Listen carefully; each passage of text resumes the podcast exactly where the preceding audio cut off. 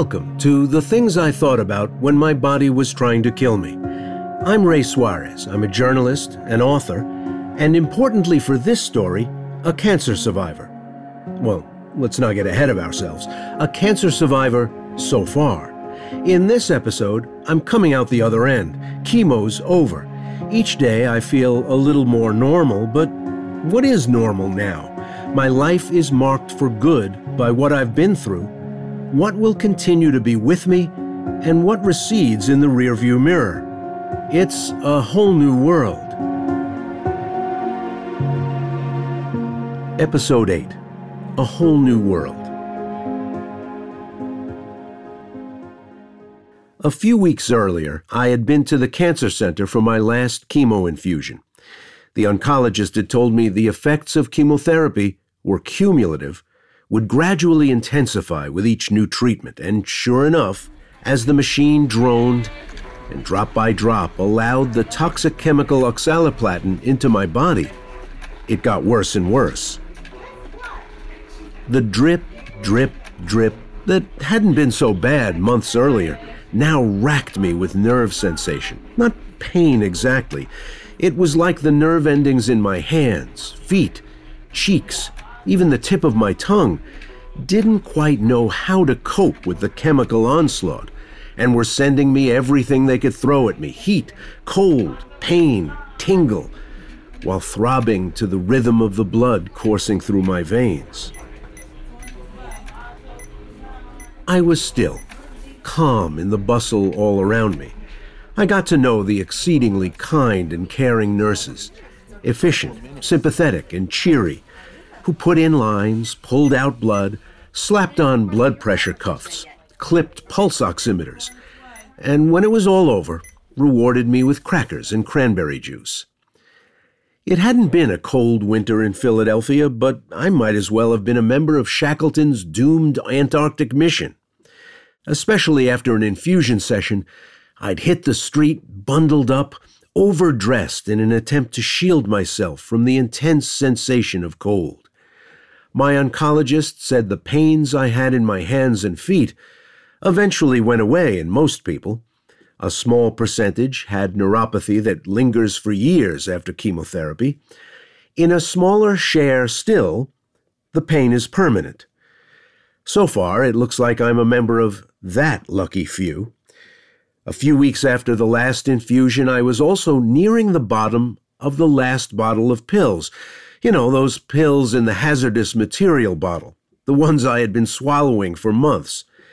I could now see the end nearing as I counted out the sets of four tablets, 2,000 milligrams morning and night, that made me feel terrible. Cancer treatment, it seems, was all a game of odds, percentages, chance, and calculation.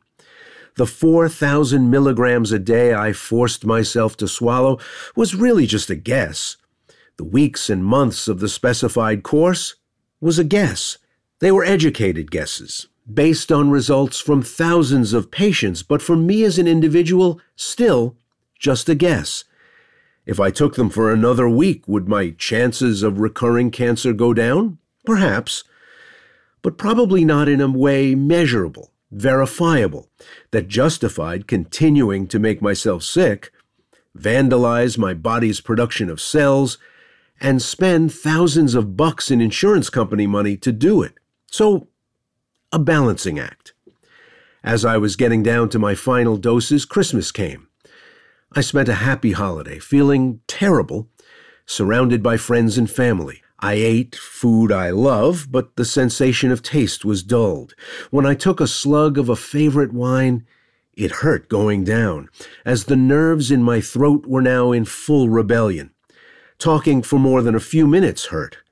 Doing a one hour radio show hurt even more. But I needed the work, in part for the money, and in part to feel like I was still a conscious, contributing person rather than only a patient. As I was getting ready to head out for New Year's Day dinner, I stared at the last dose, the final quartet of pills at the bottom of the bottle, and spilled them into my hand. I looked at them some more and thought about the odds that taking these last pills would change anything. I had taken my dose that morning and paid for it the rest of the day. In real life, were these last 2,000 milligrams going to change the outcome? If I was on my way to full recovery, would skipping this last dose make it less likely? Probably not. If I was on my way to another bout of cancer down the road, would these four pills really lower my chance of recurrence? I doubted it. Then again, the internist had done his job, the gastroenterologist had done her job, the surgeon had done his job, the oncologist had done his job, my nurses had done their jobs. Now I had to do mine. I was understood to be keeping up my end of the bargain. Yeah, I followed the rules. I did what I was told. Past the tingling and burning and searing of the nerves in my throat, I swallowed those last four pills and headed out the door in trousers and a sport jacket that didn't quite fit anymore, and welcomed in the new year. I began that new year with no regular job, a lot of extra pounds, and significantly, two fewer cancerous tumors. This part of the task of staying alive was now complete. What was less clear was whether I would ever be the same person I was before all this started. I could lose the weight. As soon as I wasn't on the verge of nausea all the time, I would get going on that. My kids were relieved. My wife, who had taken care of me in ways large and small since I was a teenager, was relieved. The thing I no longer had on board? My feeling of invincibility. Not the kind superheroes have, something different. A rough confidence that, within reason, I would always bounce back. I had burned myself as a baker, been hit by cars, cut and bruised and banged myself up sat on planes for 10, 12, 14 hours without thinking for a second about what was in the air or whether deep vein thrombosis was going to get me.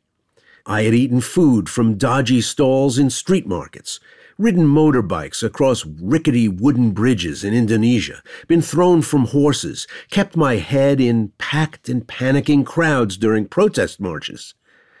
I figured I'd always be okay, but now my immune system shot, my oncologist warning me about being careful, keeping my distance. I suddenly thought twice about big crowds, about standing too close to other passengers on the subway, about the people sneezing in the next row on a plane. Let's be clear the illusion of invincibility was always an illusion, but it was a useful one. I now had to think about a new way of being in the world. I felt bad for a long time after the chemo ended. Fatigued, prone to nausea, with nerve pain and slight confusion. I had to accept I was, for a while, fragile. So I took stock, tried to clear the cobwebs, and finally take a longer look down the road, as in, what would my 60s be like? All that thinking had to stand on the shaky foundations of a health crisis, feeling lousy, and suddenly unsure about how sound I was or was ever going to be again. My hair hadn't fallen out, but weirdly, because of what the chemo did to my cell creation, it also hadn't grown. So it felt weird, coarse, breakable. My nails also hadn't grown, and now, after months of not growing, were starting to split and crack and break. For months before the diagnosis, and in the months since, I had been eating everything that wasn't nailed down. At first, because my profound fatigue had me unconsciously trying to shove energy in. And then, after chemo began, because the only way I could avoid feeling nauseated was to eat. Fat but alive was a choice I was willing to make, but now my clothes hardly fit. The scars on my belly were healed, but sometimes acted up, pulsed, or felt sore, or suddenly itchy. Just a few months later, I had a scare. My gastroenterologist suggested a follow up colonoscopy just to see how I was healing after surgery. When I came to, instead of a quick and chipper tour of the photos of my insides, I got a grave, downbeat look. The doctor saw what she worried was new cancer. She wasn't sure. She took tissue samples. I was crushed. Eight months after surgery. Just a few months since ending chemo, and what, I might have cancer again? The prospect of going through it all over again, so soon, was devastating. It got really quiet around the house for the next few days until the pathology report came back. False alarm. It was just inflammation around the area where the two ends of me were sewn back together. That felt awful. Getting the good news wasn't a cause for celebration. I just took a deep breath with the relief that follows near miss tension, like after a close call at an intersection, a brush with disaster. So, where do I end up? A little more cautious, a little more careful, a little less confident, a lot more willing to go to the doctor regularly, a lot more likely to think about my health. What would I tell you? If you get sick, talk to the people you love about everything. If you're dying, how much do you really want to remain unsaid? Check your health insurance, what it covers, what it doesn't, and such things as copays and drug coverage. Think hard about the things you don't want to think about, like wills, like life insurance, like specifying beneficiaries and who takes custody of accounts. Think about what the end of your life will mean for everyone around you, not just yourself. And think about when you want to stop working, if you're lucky enough to ever be able to stop. In the years BC, that is, before cancer, if people asked me when I planned to stop working, my answer was never. I liked work. I liked what I was doing, and figured as I got older, I might work less, but never stop completely. Now, life seems so accidental, so capricious, that the idea of continuing to work and work and then find you have a fatal illness just seems so awful that I do plan to stop. Not just yet. I've got a lot of places I want to go again, things I want to try, places I want to see while I'm still mobile and healthy enough to enjoy it. Getting bundled onto a plane to be rushed to some bucket list destination before I croak now seems terrible and possible. I feel like I'm finished with cancer, but I now live in its shadow. I'm fully aware cancer may not be done with me.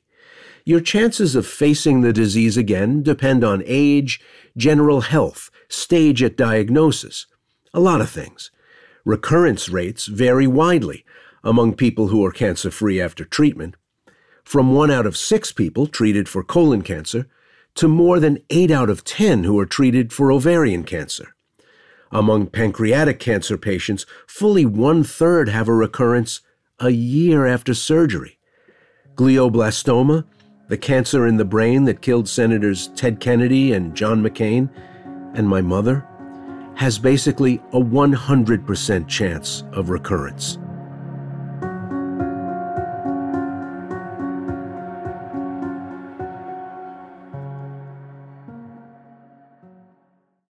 Hi there, I'm Heather Drago. And I'm Sarah Saunders. We host the podcast That's a Hard No about saying no and setting boundaries. So you can become that true and empowered you that this world needs. Saying no isn't just okay, it's the key to living an authentic, fulfilling life. I'm a licensed professional clinical counselor. So while this podcast is in no way a replacement for one on one therapy, I suppose I know what I'm talking about. I'd say so. We talk about learning to say no and set healthy boundaries and how it impacts mental health, physical health, relationships, parenthood, and more. Subscribe wherever you get your podcasts and visit our website, hardnopodcast.com. We're here to help you find your no and say it unapologetically. That's a hard no.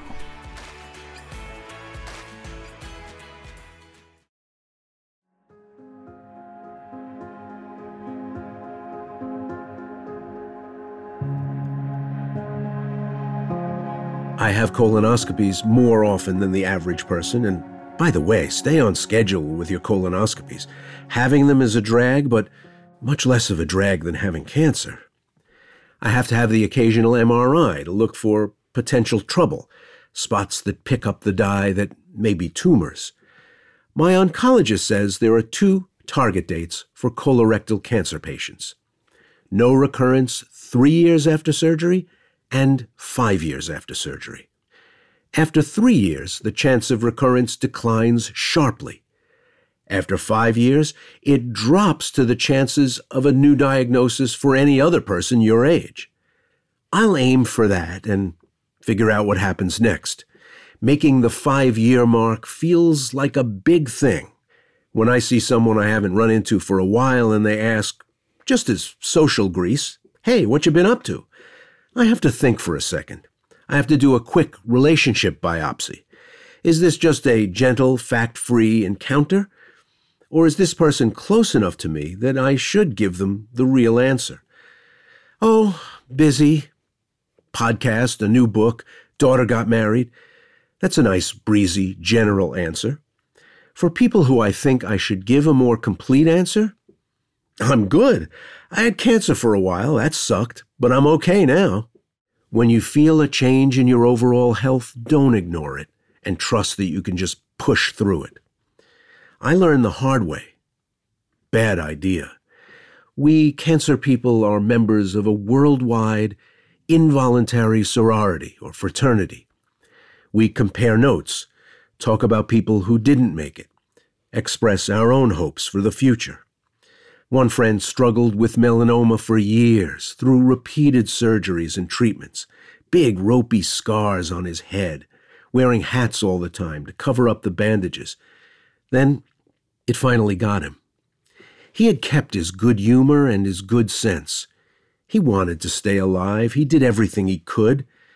And then he just ran out of time. His stubbornness and matter of fact good cheer were both examples for me. When I asked my daughter what she remembers about that time, she talked about being present for a conversation with my oldest friend.